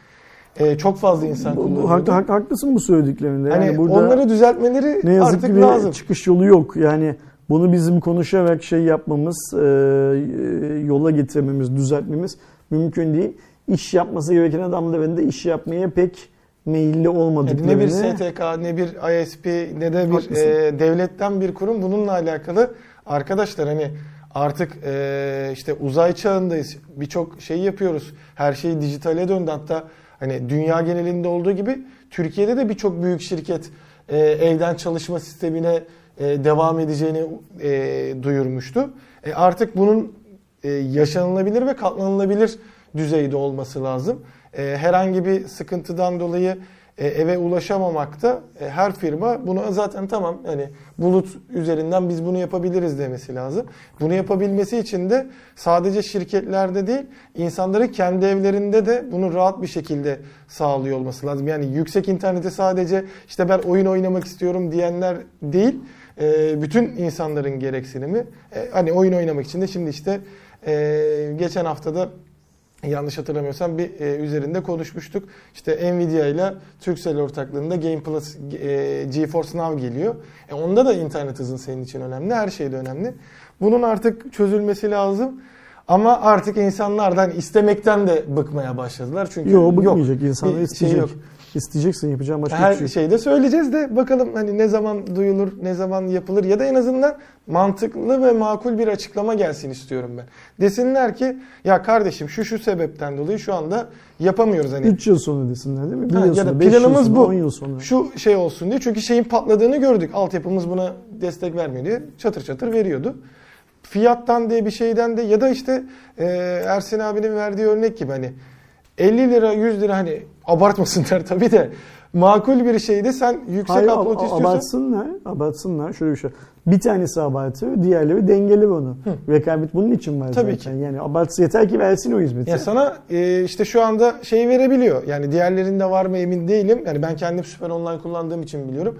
Süper Online'da sen e, o sırada bir upload gereksinimini duyduğunda günlük olarak 24 saat boyunca farklı fiyatlarda e, 10, Bu- boost 20 ya da oluyorsun. 100 e, upload'u alabiliyorsun. Hep ver bunu bana. Yani ben bunu aylık olarak almak istediğimde işte mesela 100 liraydı galiba şeyi bilmiyorsam ya da 20 lira 20 megabit veriyordu. Bunu 30'la çarptığında verebileceğinden ona belli bir indirim yap. Sen aylık olarak upload'unu şunu istiyorsan bana ekstra şu Bakar parayı mısın? verdi. Onu denet en Burada azından. gidecek çok fazla yolumuz var ve gidemiyoruz. Yani bakalım gidebilecek miyiz diyeyim.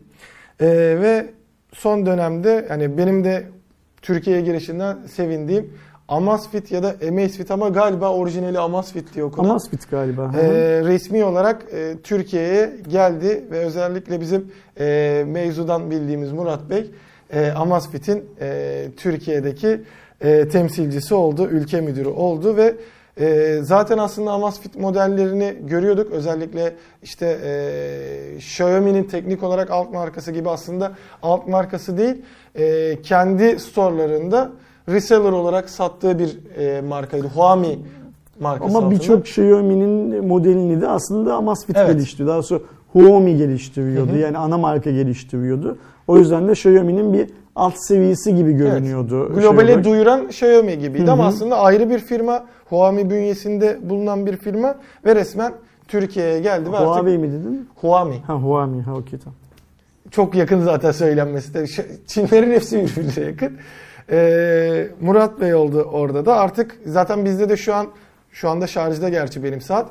Ben de GTR 2, Eren GTS 2 kullanıyor. Şu anda galiba en tepe modelleri o ikisi. Ama BIP'inden tutun e, bütün modelleri de işte akıllı bileklikleri. Ben kar şeyleri tatili de- yüzünden kaçırdım. Evet. Normalde hatta hani Ersin abi diyordu ben O e, videoyu ben çekmek yapayım. istiyordum Ee, ama olmadı. Sen devam et lütfen habere. İşte hani e, bütün modellerini artık resmi olarak e, Türkiye'de e, satışlarını göreceğiz. Torbacılar, çantacılar, kaçakçılar ağlıyor yani şu anda. Ee, çünkü Amazfit de Türkiye'de piyasaya girdi. Ki dünyanın en büyük bu arada e, akıllı e, Aksesuar. saat dediği aksesuar diyelim evet akıllı Üreticisi. aksesuarlardan biri birçok pazarda lider. muazzam bir know-how var bu konuyla ilgili. Yani her ne kadar biz onu Xiaomi ile tanımış olsak da Huami geliştirdiği bu akıllı e, aksesuar teknolojileriyle aslında birçok farklı e, markanın birçok farklı modeline destek veriyor.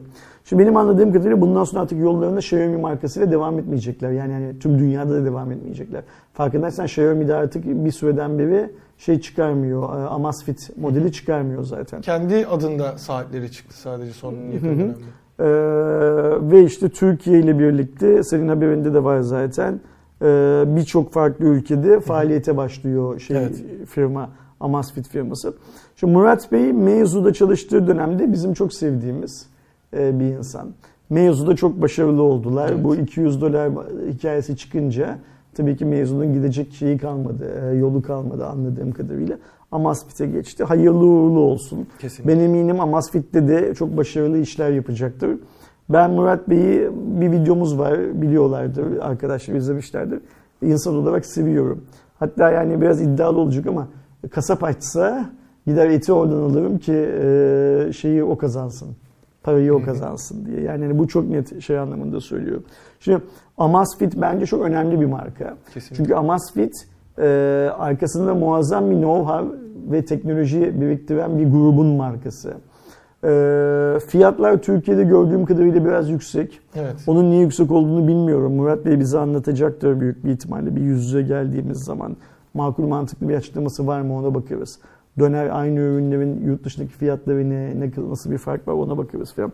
Türkiye'ye e, Evofon distribütörlüğünde girmişler. Mesela ben buna şaşırdım. Çok e, net söyleyeyim. Niye şaşırdım biliyor musunuz?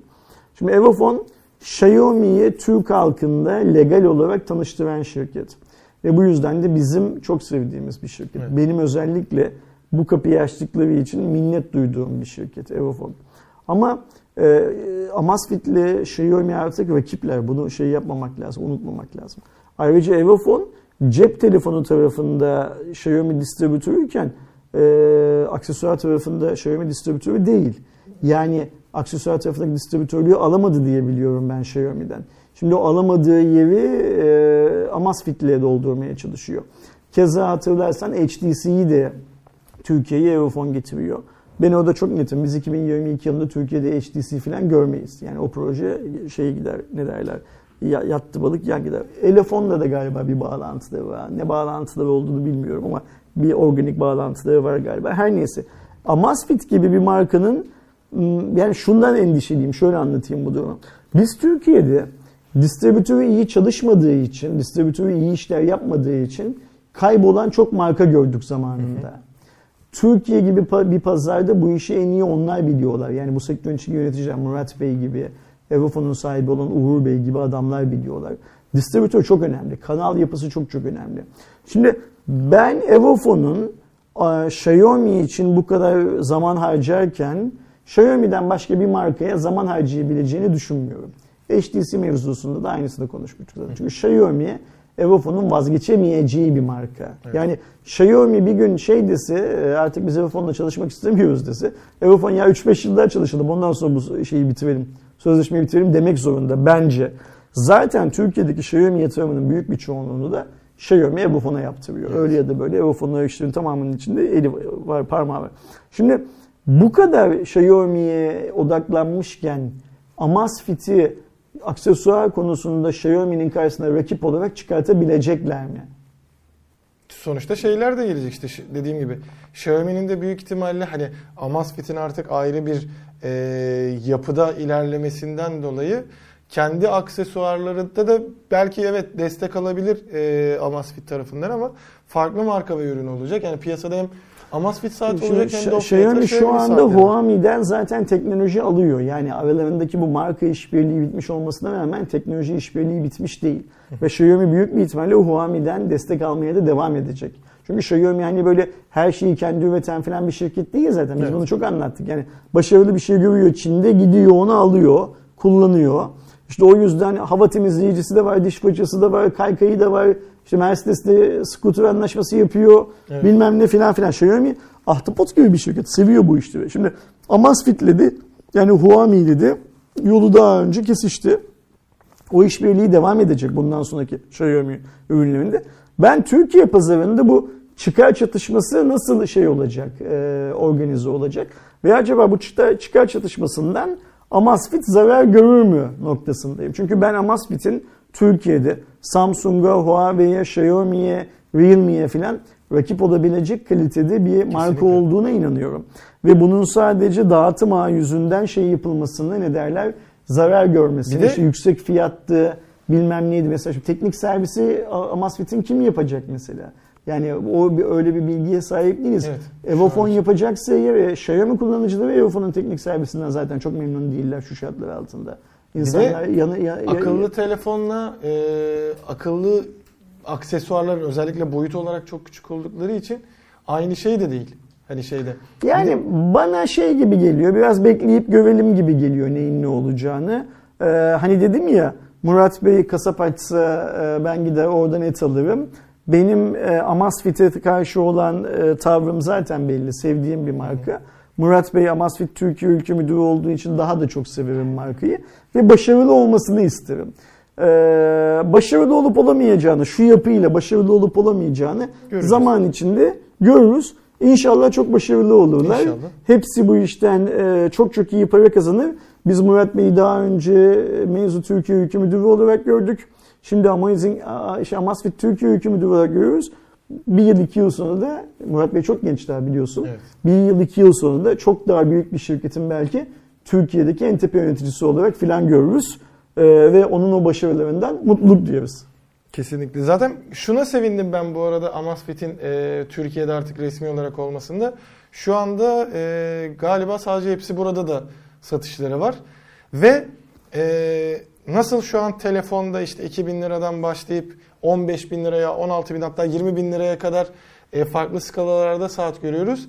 Amazfit'in de şu anda sanırım en pahalı saati bizdeki saatler 1600 lirada. Ama 300-400 TL'den 1600 liraya kadar da farklı fiyatlarda. Çünkü GT2'nin mesela GTR 2'si var, GTR 2E var gibi böyle farklı farklı skalalarda, farklı özelliklerde saatleri var. Onların da belki ayrı ayrı içerikleri ya da baştan sona artık eee, şey için çünkü bize çok oluyordu. 1000 TL altı akıllı saat Aynen. soranlar var. 500 liraya bulabilir miyim diyenler vardı. Amazfit orada güzel bir seçenek olacak deyip sıradaki haberimize geçelim. Bu sefer oyun tarafına geçiyoruz ama e, benim gerçekten şaşırdığım bir durum. E, El Cezire'den çıkan habere göre Suudi Arabistan'ın kamu yatırım fonunda EA, Activision ve Take-Two gibi şu anda oyun dünyasının e, lideri konumundaki 3 büyük firmaya 3.3 milyar dolarlık e, yatırım yapıldı. Adamlar petrolden bulduğu parayı her yere dağıtmaya başladı. O ne biliyor musun aslında? Uzaya gitmene izin verilmiyorsa sen de para kazanıyorsun ya. O zaman böyle işlerle uğraşıyorsun.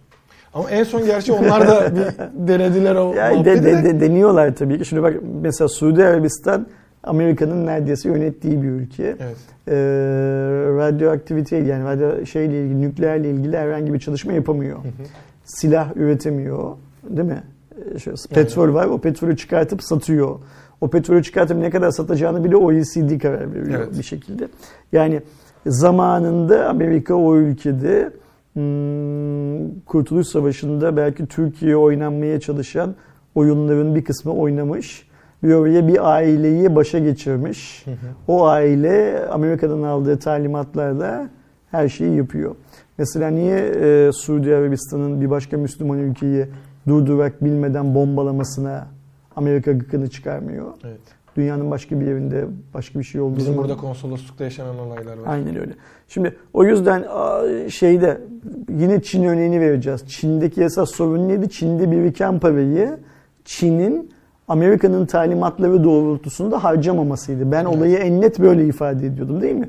İşte Amerika ya, ya, Suudi Arabistan'a diyor ki ya diyor siz de çok fazla para biriktiriyor. Sürekli bize petrol satıyorsunuz. Dünyanın her yerine petrol satıyorsunuz. Bak petrolün varilinde şu fiyattan satıyorsun filan filan. Sen diyor şu teknoloji şirketlerine bir yatırım yap diyor. Çünkü Silikon Vadisi'nin paraya ihtiyacı var bir şekilde. Ya. Dışarıdan para gelmesi lazım. O para nereye gidiyor bu para? Amerika'ya gidiyor. Yatırım nereye yapılıyor?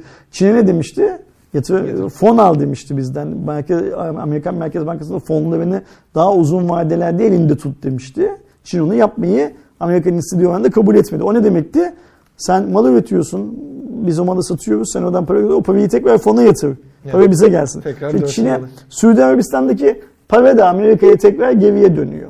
Şimdi Suudi Arabistan bilimsel çalışmalarını tamamlamış, iyi bilim adamlarına sahip vesaire vesaire bir ülke olabilse ya da daha öyle bir ülke, eminim öyledir de daha öyle bir ülke olabilse, daha vizyoner bir bakış açısına sahip olsa Activision'a, EA'ye, Take-Two'ya filan 3.3 milyon dolarlık yatırım yapacağına 3.3 milyon dolarla halkı için Bütçeye. Zaten ba- daha ba- başka bir şey de yapar. Facebook, Disney, Uber ve Boeing gibi şirketler. Yine Facebook Amerikan, Evet. Disney Amerikan, Uber Amerikan, Boeing.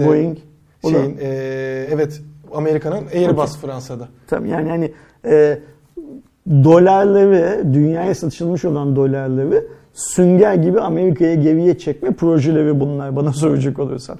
Peki bu dolarları sünger gibi Amerika'ya çekmenin şeyi ne? Ne derler? Derdi ne? Bu doları da zaten Amerika yaymıyor mu? Evet yayıyor. Mesela e, mortgage krizi olduğu zaman Amerika karşılıksız dolar basıp dünyanın her yerine yaydı. Kendisi de kullandı. Niye? Kendi ekonomisini şey yapmak, çevirmek için. Şimdi çekiyor dolarları. Niye çekiyor? Başka bir yerlerde zenginlik olmasın. O zenginlik, dolar demek zenginlik demek. Evet. O zenginlik Amerika kıtasına geriye dönsün. Amerikan halkı zenginmiş gibi yaşayabilsin diye yapıyor. Şimdi şey para, gelen gelen geçer para Amerikan doları olduğu sürece Amerika'nın silahlı kuvvetleri dünyanın her yerinde havada uçan sineği bile vurma hakkını kendilerinde gördükleri sürece bu oyun oynanmaya devam edecek. Bu oyun Türkiye üzerinde de oynanıyor. Yani Türkler sanmasınlar ki bu oyun sadece Türkiye'de oynanıyor. İşte Türkiye'de e, S-400'de e, Kuzey Irak'ta olanlarla bu FETÖ'cü, e, FETÖ denilen namussuzların başımıza sarılmasıyla bilmem neyle filan filan hepsiyle hani üst takıl üst takıl diyorlardı da üst takılı kimse şey yapamadı, isimlendiremedi. Galiba en sonunda Recep Tayyip Erdoğan mı Amerika'da filan gibisinden bir şey söyledi. Yanlış aklımda kalmışsa işte ima edildi ima edildi ama herkes CIA'den tırstığı için bir şey söyleyemedi. Öyle bir yerde çöp kutusunun dibinde cesedin bulunur diye. E, neyin ne olduğunu iyi anlamak lazım. Şimdi bak e, buradan başka bir örneğe gideceğim. Biz Cuma raporunda bundan bir 6 ay 7 ay 1 yıl önce filan şeyi konuştuk. İran Bitcoin yatırımı yapacağını, kripto para madenciliğine yatırım yapacağını açıkladı. Evet. İyi konuşmuştuk. Şimdi İran'ın kripto para madenciliğine yatırım yapması, bu arada dünyadaki en büyük madenci hangi ülke biliyor musun? Yok. Amerika değil. Değil. Çin. Yani aynen. Çin. Ha, gerçi evet baktığında Çin. İran muazzam herkes bir tane ekran kartıyla yapsa. İran e, muazzam bir yatırımla kripto para e, mining işine giriyor. Çünkü niye? Petrol çok var. Adam petrolü zaten yurt dışına satamıyor Amerikan ambargosu içinde. Petrolü enerjiye, elektriği, elektriği bir e, kripto paraya çevirip kripto parayı dünyaya satmak aşamasına geldiği zaman Amerikan ambargosu falan yok. Yani. Sen istediğin kadar bu beni OECD ile sınırla İran'a ambargo var bundan e, petrol almayacaksınız diye Türkiye'nin bilmem nenin filan gırtlağını sık zorla bu ülkeleri. Bisküvi göndermemize bile yani ülke bilmem nenin İran'a gönderdiği bisküvinin oranını bile sınır komşumuz bu arada İran'a. Şeyde Madagaskar'dan filan bahsetmiyorum. Ee, Amerika karar veriyor bir şekilde. Amerika'nın sahip olduğu organlarla, yönettiği organlarla karar veriyor. Şimdi bu da Suudi Arabistan'a bence bu şey değil yani. yani şu Suudi Arabistan'ın genişleme, büyüme planı bilmem ne filan filan değil yani. Suudi Arabistan'a demişler ki hacı sen şuraya bir 3.3 milyar dolar çık. Sen zaten daha önce şeye de çıkmıştın. Ee, işte önce Boeing'e, Disney'e var. Şu an iyi yoldasın, güzel gidiyorsun, süper. Ya parayı Aa, dediğin gibi. e, filan filan. Biz de o Suud ailesinin ve hatırlıyorsun bunlar bir iki yıl önce falan bir otelde birbirlerine girdiler. Evet. İşte o e, deve severlerin e, özel jetleriyle her türlü Amerikan e, şeyine havalimanına inmesine kalkmasına işte mavi yolculuğa çıkıp e, şeyden Rusya'dan e, 50 tane 60 tane 16 yaşında kızı o tekneye bindirip e, Türkiye kıyılarında mavi yolculuk yapmalarına şunları bunları falan göz kulak olalım, koruyalım. Bu adamların kaçırılma riskleri var çünkü dünyanın her yerinde. Düşünsene Türk gemisi Afrika'da denizde kaçırılıyor. Niçin? Şey için, e, ta, e, para tek almak için. Yani kidnapping dedikleri olaya maruz kalıyorsun. Kaçırılma olayına maruz kalıyorsun. Bu adamlar niye mesela Bodrum'da 40 tane 50 tane Rus kızla tatil yaptıkları zaman bunların prensleri prensleri falan niye hiç kaçırılmıyor mesela? Ya da dünyanın herhangi bir Bermuda'da, şurada burada. Bahamalar'da, Hawaii'de, ıvırda zıvırda. İşte bu hep böyle al gülüm ver gülüm muhabbetleri. Yani sen eğer parayı 3.3 milyon doları EA'ye, Activision'a ve Take-Two'ya bağlamazsan o zaman otelde bir anda böyle bir birinin nevri dönüyor. Ha, çat çat çat çat çat 3-5 kişiyi vuruyor filan. Yani hani bunlar istediğimiz olaylar değil. Filmin sonu kanlı bitmesin diye uğraşıyor. Amerikan şu parayı ver de kendi isteğinle ver diye uğraşıyor. Sadece Zaten su- o kadar param var. Hani bu verdiğin nedir ki falan öyle muhabbetleri. Bak ben bunun karşılığında sana işte dünyanın her yerinde hamilik yapıyorum diyor. Ee, o bir ülkeyi bombalıyorsun sürekli. Sabah akşam adamların. Yani Suudi Arabistan'ın oraya gönderdiği bombaları ve attığı bombaları kilo olarak tarttığın zaman e, dünyanın hiçbir bölgesinde o kadar çok yapılanma yoktur büyük bir ihtimal. Herifler sabah akşam aynı dinden oldukları küçücük bir ülkeyi bombalıyorlar mesela. Hiç kimsenin gıkı çıkmıyor buna. Türkiye'de dahil olmak üzere hiç kimsenin gıkı çıkmıyor. Ama bombalar Amerikan malı. Önemli olan o. Gönderilen o. Ya bir de zaten şeyde de e, işte geçtiğimiz hafta yine konuştuk. Hani Suudi Arabistan'da e, Mars çalışmaları falan filan yapmıştı. Deve götürecekler Ee, onlar maalesef. Olabilir büyük ihtimalle. Ya da bu Instagram'da şeyler dönüyor ya hani aslan maslan besliyorlar evlerinde. Onları götürecekler Altın maalesef. Şey böyle Altın altın, kafeste, falan göndereceklerdir belki. Ya oradaki çalışma da mesela onu da hani e, biraz ilk konuştuğumuz Mars muhabbetiyle beraber de anlatayım. E, adamların zaten parası olduğu için yani parasıyla gidilebiliyor hani her şeyde para döndüğü gibi orada da zaten hani farklı e, şeylerin de desteğini alarak hani kendi çalışmaları değil Hacı ya bize bir tane şey yapın. E, neydi onun adı? İşte uzayda araştırma yapacak bir uydu yapın. E, bir de bize bir tane roket verin. Biz onu fırlatalım, gönderelim durumuna. Bir de kontrolünü de siz yapın Musk'a diyorlar. şey deseler mesela bize bir tane Space Arabica yap deseler. Böyle bir şirket kurduk Space Arabica. SpaceX'in birebir kopyasının olmasını istiyoruz. Sen SpaceX'te hangi gelişmeleri yapıyorsan Starship'in şey versiyonu. öyle. Bize, bize de gelsin aynısı deseler. Musk parası karşılığında bunu yapmaz mı? Glo, Glo niye yapar? Niye yapmaz? Yani Money Talks hani iş bu kadar Yani. basit. Hani onun da e, bu kısımları var. Bir diğer haberimiz geçtiğimiz hafta galiba Netflix için konuşmuştuk. Bu haftada Apple'dan yeni iş ilanları var Türkiye için. E, tahminler şeyi gösteriyor zaten yani bayağı oldu gerçi araya pandemi girdiğinden galiba bir açıklama gelmedi. Anadolu yakasında da bir e, Apple Store'un açılması e, planlanıyordu. Akasya ve şeyden. Apple ötürü bir Apple binası. Ha, gerçi evet o şey de var. Ve Caddebostan için çok konuşuluyordu bu. Yer belli. Samsung'un kapattığı mağazanın hemen dibinde. Bağdat Caddesi üstünde. Dekorasyonu falan tamamlandı. Bina açılışa bekliyor. Yani Şu şimdi bu patladı. iş ilanları da orada çalışacak olan arkadaşların şeyleri. Yani Samsung'un Bağdat Caddesi'nde satamadığı malı Apple ben satarım diyor yani. Ki satar da bence. Çok kolay satar tabii ki canım yani. yani Yani Türkiye hatta yani İstanbul'da değil Türkiye'de en rahat Apple satabileceğin bölgelerden biri Ya bak olabilir dikkat et. Caddebostan. Mall'dan çıkıyorlar artık sokağa. Nerede sokağa? Amerika'da sokaktalar mesela. Burada da sokak e, sokağa taşıyorlar. Apple için bence Türkiye anlamında muazzam bir adım. Ee, paralar Amerika'ya bir şekilde geriye dönmek zorunda. Paralar Amerika'ya gibi. öyle geriye Hani dönmek zorunda. şey ama içinde- ama Bağdat Caddesi ama şey e, neydi zorlu Zorlu. fark etmez Ee, bir şekilde o Türkiye'ye saçılan dolarlar da Amerika'ya dönmek zorunda. Şey Uncle Sam Wants You hikayesi vardır ya yani Evet. şeyde savaş döneminde. Evet. An- Şeyde, Uncle. Uncle Sam hep ister. Sam amca hep ister. Ve isteği hep şey yapılmak zorunda. Karşılanmak zorunda. Bu biraz önce Suudi Arabistan'ın attığı bomba olabilir. Türk'ün aldığı iPhone olabilir. Suudların aldığı Facebook olabilir. Fark etmez. Para Amerika'ya döner. Ee, şeyi de belirtelim. Ee, Apple kariyer şeklinde bakabilirsiniz. Hani aramızda sonuçta Apple ürünlerine hakim.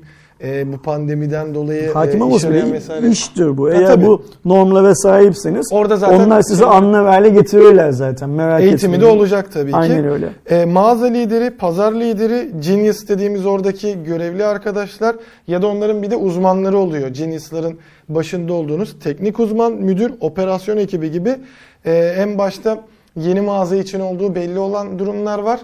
Bir de e, Bursa için bir iş ilanı gördüm ben orada.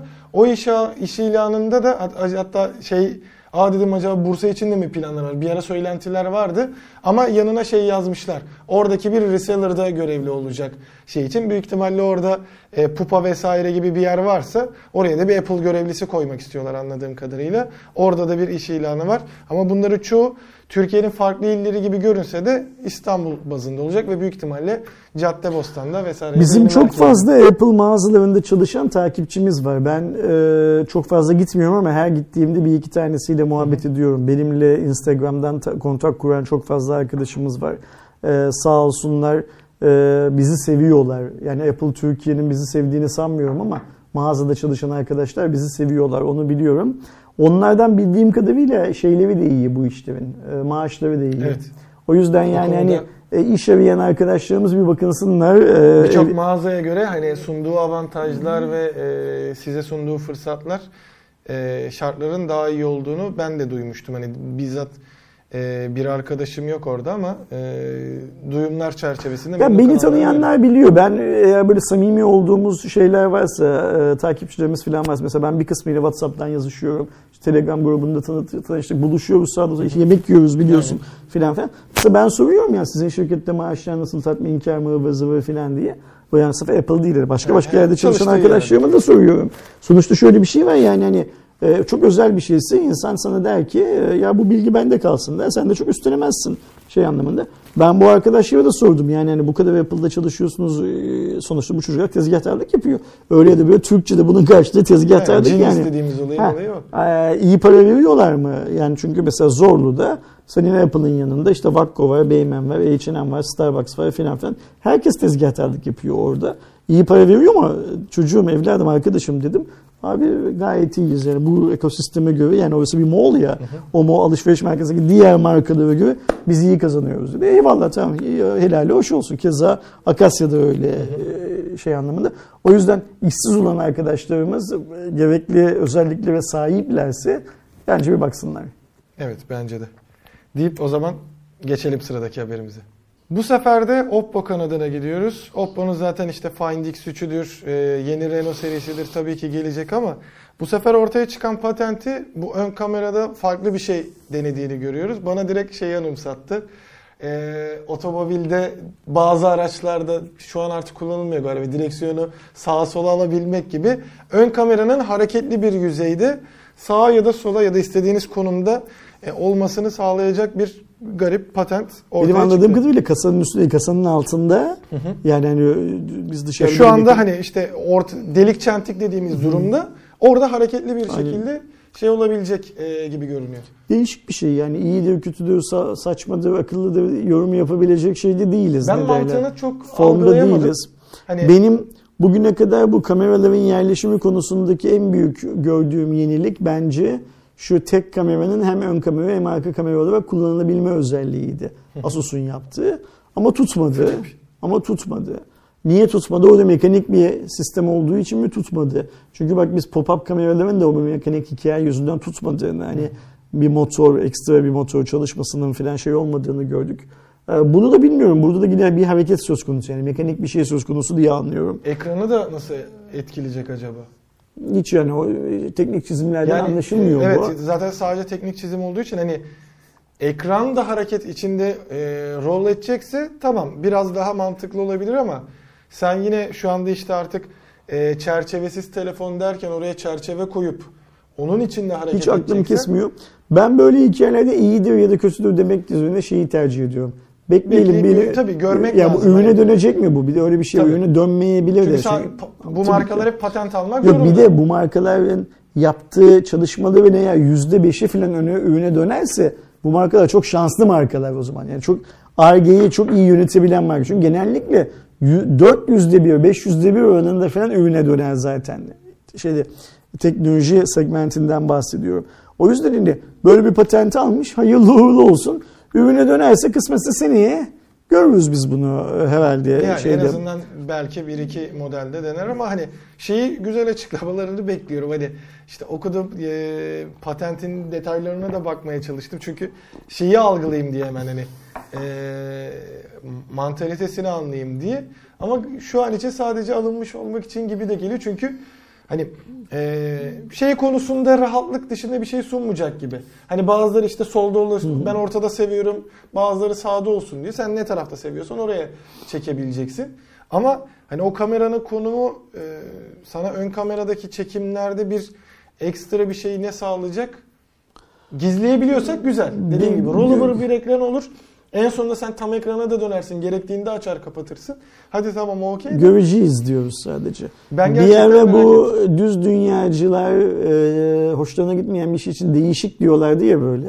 Yani bu da değişik bir şey olabilir. Bilmiyoruz daha. Yani hani Yani sizin aranızda da varsa bak bunun için olabilir Aydoğan şunu düşünemedin Aynen ya da ben öyle. bunun için kullanırdım e, dediğiniz bir şey varsa hani biz de onu fark etmiş oluruz lütfen e, aşağıya yazın ve e, son haberimize geldiğimizde de biliyorsunuz e, bir seneye yakın oldu mu Eylül ayında yok o kadar da olmamış. olmadı daha bir yıl. Ee, Nvidia ARM'ı satın almıştı. Aslında aldığını duyurdu. Daha resmen alamadı. Çünkü ilk başta e, İngiliz ve Amerikan e, ticaret komisyonları bir müdahalede bulundu. Yani araştırıyorlar şu anda müdahale değil. Yani rekabet önemli burada. Dünya herkes e, Nvidia'nın arma almasıyla bu semiconductor denilen sektörde işlemci üreten ve o işlemci benzeri diğer parçaların üretildiği sektörde tekel haline gelip gelmeyeceğini şey yapmaya çalışıyor, e, anlamaya çalışıyor. Nvidia her ne kadar bir Amerikalı şirket olsa da Nvidia'nın kurucusu Tayvanlı bir adam. Onu unutmamak lazım. Tayvanlı bir mühendis. Ee, o yüzden işte Computex'e gittiğiniz zaman her yerin Nvidia olduğunu görüyorsunuz. Tayvan'ın Westili gibi düşünebiliriz şey anlamında. Tayvanlılar çok seviyorlar. Nvidia da Tayvan'ı çok seviyor. Ee, ARM e, belki bizim çok fazla adını duymadığımız, bilmediğimiz Türkiye'de niye? Bir Snapdragon değil çünkü şey anlamında. Ama yani kullanılan şeylerde de Ee, hep ama onların mimarisi çok çok fazla teknolojiye, çok fazla rakibe, çok fazla markaya dokunabilen bir şirket olduğu için ARM önemli bir şirket. Ve bugüne kadar aralarında müşteri, e, işveren filan gibi bir ilişki olan çünkü Nvidia da ARM'dan bir şeyler alıp kullanıyordu. Qualcomm'da Onun oluyor. Nvidia'yı Yani alması şunu doğuruyor. Acaba Nvidia'nın kontrolündeki ARM e, dünyadaki benzer işler yapan şirketleri zor durumda bırakacak En mı? başta zaten Qualcomm karşı çıktı hemen. Aynı zamanda Google'la Microsoft da pek e, iyi bir durumun olmuyor. Güvenilir bir durumun olmadığını, ya bu güvenilirliği sarsacağını e, iddia ediyorlar. Çünkü gerçekten hani ARM'ı evet duymuyoruz ama en azından size şuradan hatırlarsanız ARM Cortex diye hep diyoruz işte Qualcomm'un bilmem ne işlemcisinde Cortex A72 var, A53 var. Yani burada şunu düşünmek var, lazım. İş sadece cep telefonu, iş sadece işlemci, iş sadece high silikon işi değil. İş çok geniş tabana yayılıyor. Nvidia ile ARM tek çatı altında birleştikleri zaman muazzam geniş bir tabana yayılıyor iş.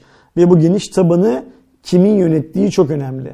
O yüzden Qualcomm itiraz ediyor bu satışın e, iptal edilmesi için şey yapıyor, uğraşıyor. İngiliz hükümeti konuyu araştırıyor. Şimdi diyebilir ki arkadaşlar niye hükümetler? Arkadaşlar hükümetlerin de işlemciye ihtiyacı var. Yani bugün bizim yerli baz istasyonu dediğimiz ULAK'ların işlemcileri e, ne olacak? Ya da işte Aselsan şu an bir işlemci geliştiriyor ya.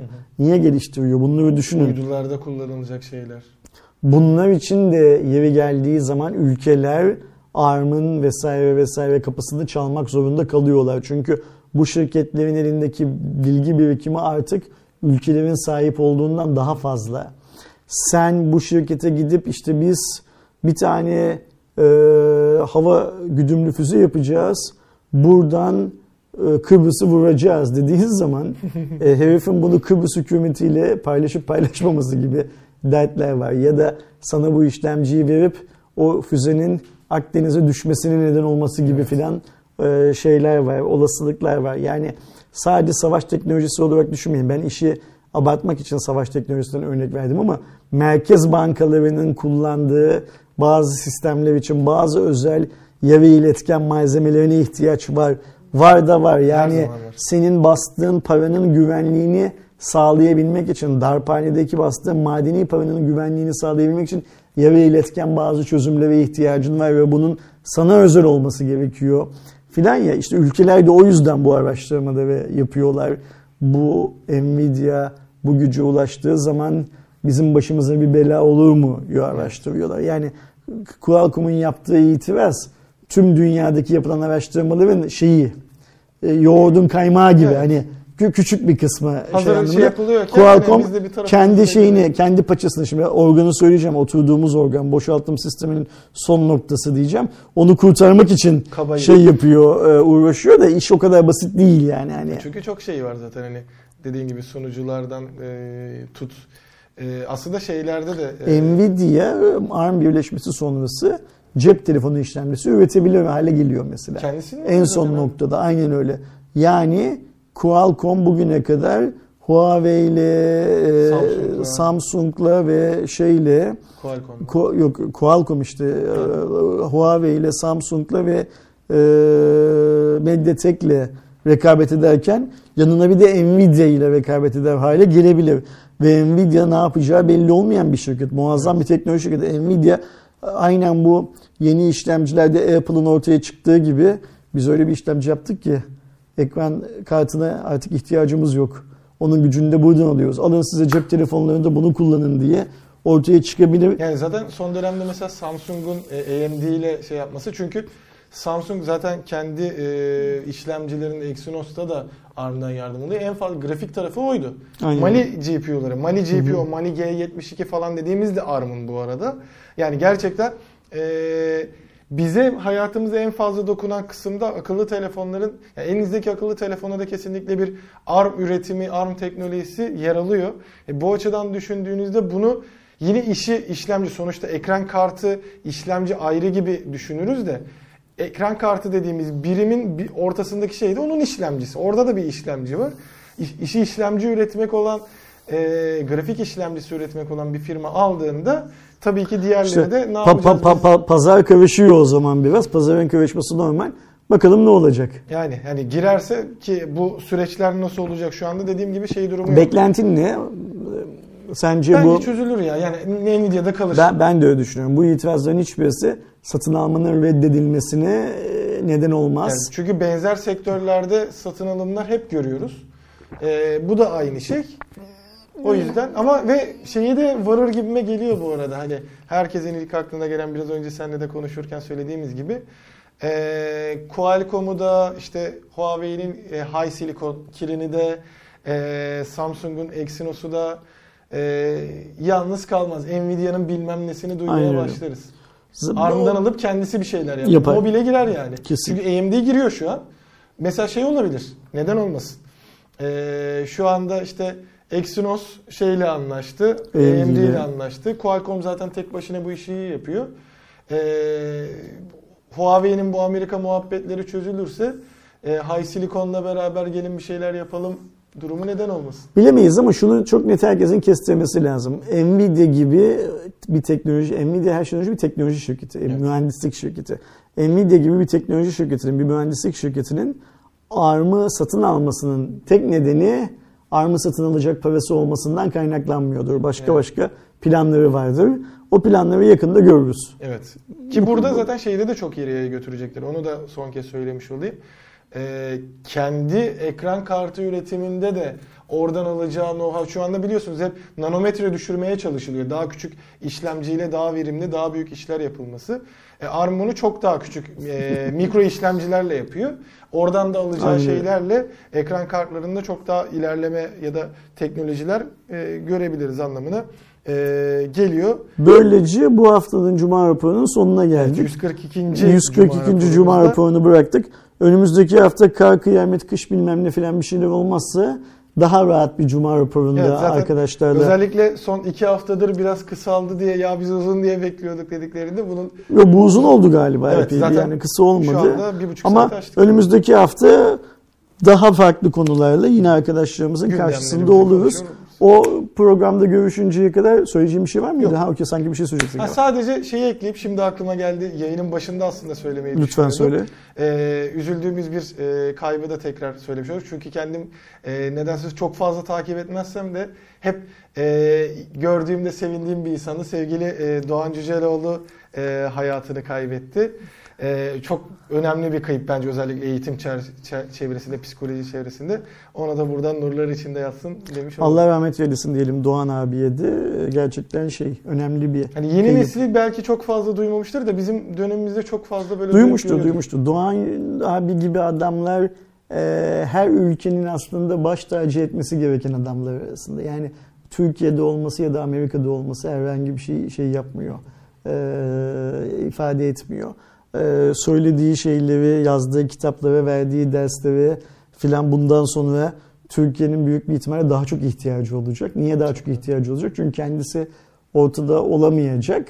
İşte YouTube'dan, kitaplardan, şuradan buradan filan ne söylemek istediğini anlamak için daha çok zaman ayırıp Evet, daha çok eee, okuyorum. dinlemek gerekecek. Allah rahmet eylesin diyelim. Önümüzdeki hafta yeni bir Cuma raporunda buluşuncaya kadar kendinize iyi bakın. Hoşçakalın. Hoşçakalın.